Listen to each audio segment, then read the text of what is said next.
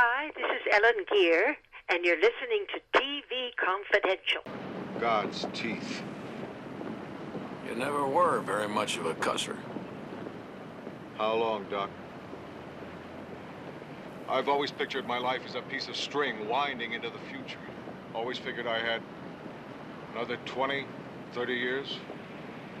30, 60, maybe 90 days. Too bad. Had to ask. You know how it is with us engineers. Problem situation, one approach fails. You search for alternative solutions. Adam, No switching to plan B. Greg Ehrbar is with us as part of our special tribute to Ed Asner. Greg is talking about some of Ed Asner's many, many, many credits as a voice actor in movies and on television. Ed Asner passed away Sunday, August 29th at age 91. One other thing I wanted to mention is that one of the things at Hanna-Barbera that they were most proud of, especially Joe Barbera, because he was the one who pushed more for the TV movies than uh, than Hanna did. Hanna was a cartoon guy. He came from that from the early days. Barbera loved Hollywood and loved all of the aspects of the entertainment industry. And so there was a tr- uh, period where they were making quite a few TV movies. Uh, Hard Case was the first one with Clint Walker. And then they did Belle Starr with Elizabeth Montgomery. Uh, the very mature subject matter in some of them. The Beasts are in the streets. Um, and a lot of them are on Warner Archive on video. Uh, some of them are pretty good. Some of them are not pretty good. But one of the all time best TV movies ever made was a Hanna-Barbera production, and it starred Ed Asner, and it was called The Gathering. Ed Asner and Maureen Stapleton. It was a Christmas-themed drama. With Maureen Stapleton. Maureen Stapleton and Lawrence Pressman. Yes, and uh, she got an Emmy nomination for it. The the show, I believe, I believe won or was nom. It got about four nominations, but it was really, really well done because it was about a father who just, it, you know, it was a little bit of like the film that Robert De Niro made called Everything's Fine, where he went around.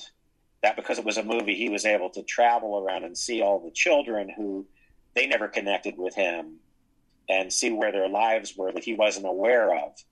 And in this case, he was dying and they all came to see him. And you got to know each one of these different children and how they were kind of reluctant. And you got to know what issue they had with him. And so it told a lot of these stories and then brought them all together. And it was a very relatable thing, uh, whether or not you had necessarily contentious relationships with that particular family member. I don't know of any family that doesn't have something contentious with somebody in their family. And holidays, while they can be wonderful, they can also bring together not everybody wonderful. As Bonnie Hunt said once so wisely, everything is going great until somebody says, What did you mean by that? so, you know, this movie kind of. the, this movie kind of touched on that in a very beautiful way, and it was fabulously written and directed. Randall Kleiser directed it, so it was it was movie quality, and they made a lot of great stuff. And this was one of the best things they ever did. And Ed Asner's one of his finest performances was in this. There was a sequel that wasn't quite so good because he, of course, I'm not going to give it away. He was dying, so guess what? He wasn't in the sequel.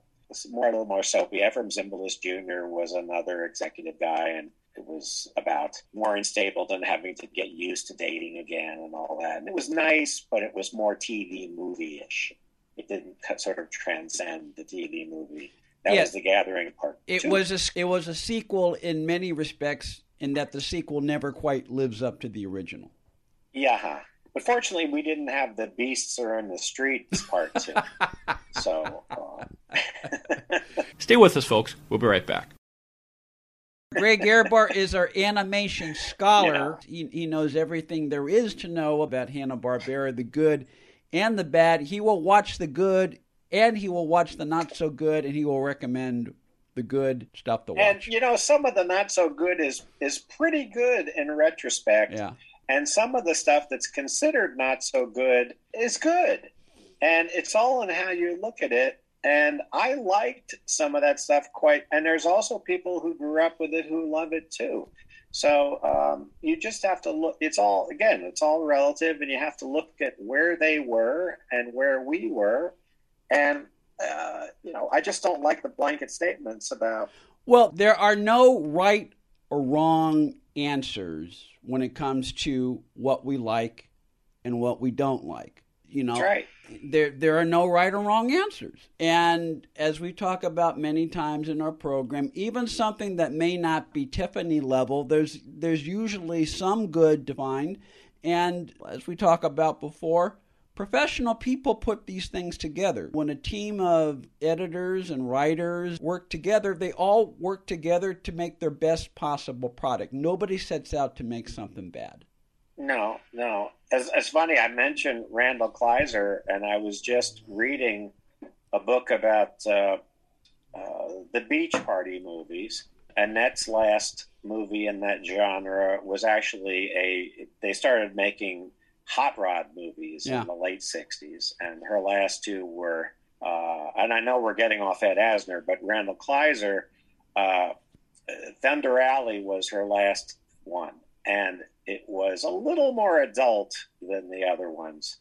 And uh, there was this guy, Randy Kleiser, who was in his teens, who was hanging around the studio and going up on the catwalks and watching and observing and just drinking in all of the details of filmmaking to the point where they were very friendly to the, the staff was very friendly and said, Hey, why don't you just come down? You want to be in our crowd scenes? You want to have a small role? And he said, Sure.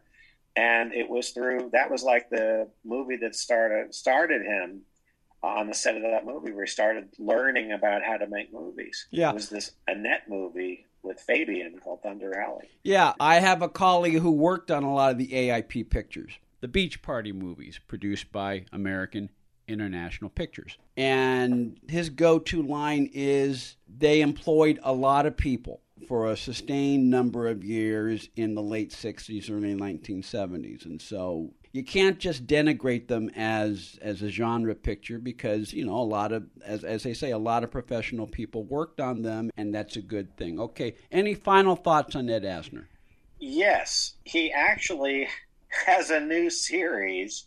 Uh, speaking of Up, uh, one of the very last voice work things he did was he reprised his role of Carl Fredrickson for a uh, limited series on Disney Plus called Dug Days. It's uh, there's only five of them right now. I don't know if they made more, but they're um, short cartoons with him and that wonderful dog character, Squirrel. Um, that uh, I we just love Doug. You know, he's just a cute dog. We got the kids like storybooks with him. It's just my name is Dug and I love you forever. I mean, it's just a great dog. And uh, so I'm sure I haven't watched them yet, but I can't wait because Dug's a great character, and just putting him with Carl is just brilliant, and that's something that is going to be worth seeing. It's too bad there's, I mean, maybe there's more, but even five little gems is worth it. So he never stopped he never he- working. he never stopped working he had at least two things in the works that i know of one of which we mentioned earlier in the program he and jamie farr were going to do a stage reading of a play called two jews talking and um, he did a I think it was called a, a, another gin game. It was an it was a staged reading about a month ago as we record this conversation. Ruta Lee was part of the cast, so he at the end of the day, and this kind of circles back to how we started our conversation. It didn't matter whether it was animated or live action. It didn't matter whether it was done for film or television or done for the stage. He was an actor. He was a working actor, and a working actor always looks for a good part, uh, the best possible part he can find or she can find at any given time.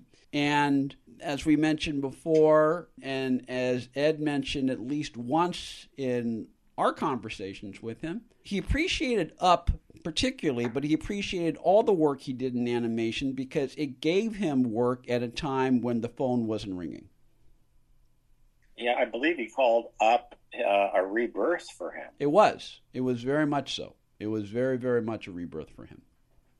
And I heard him on your show and saw the work he was doing. And while he was slower because of his age, he was no less sharp. He was no less acerbic and, and funny.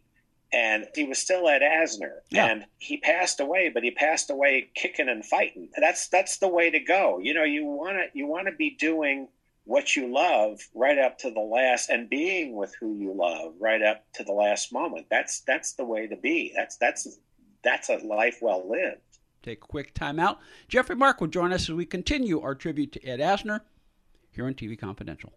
Be part of our conversation. If you like what you hear, have thoughts on this week's program, or have an idea for a future edition of TV Confidential, we'd love to hear from you. You can email us at talk at tvconfidential.net, talk at tvconfidential.net. You can also message us at facebook.com forward slash TV tvconfidential, x.com forward slash tvconfidential, or at TV Confidential on Instagram. And if you're listening to us on the TV Confidential podcast, please be sure to hit the subscribe button. This portion of TV Confidential is brought to us by our friends at Front Porch Realty, the community of realtors in the Northern Bay area of California that is committed to finding the solution that is best for their clients. Whether you're a first time home buyer or looking to sell or lease your property in Northern California, call Karen Strain at 415 886 7411 or visit frontporchrealtygroup.com for more information on how they can help you.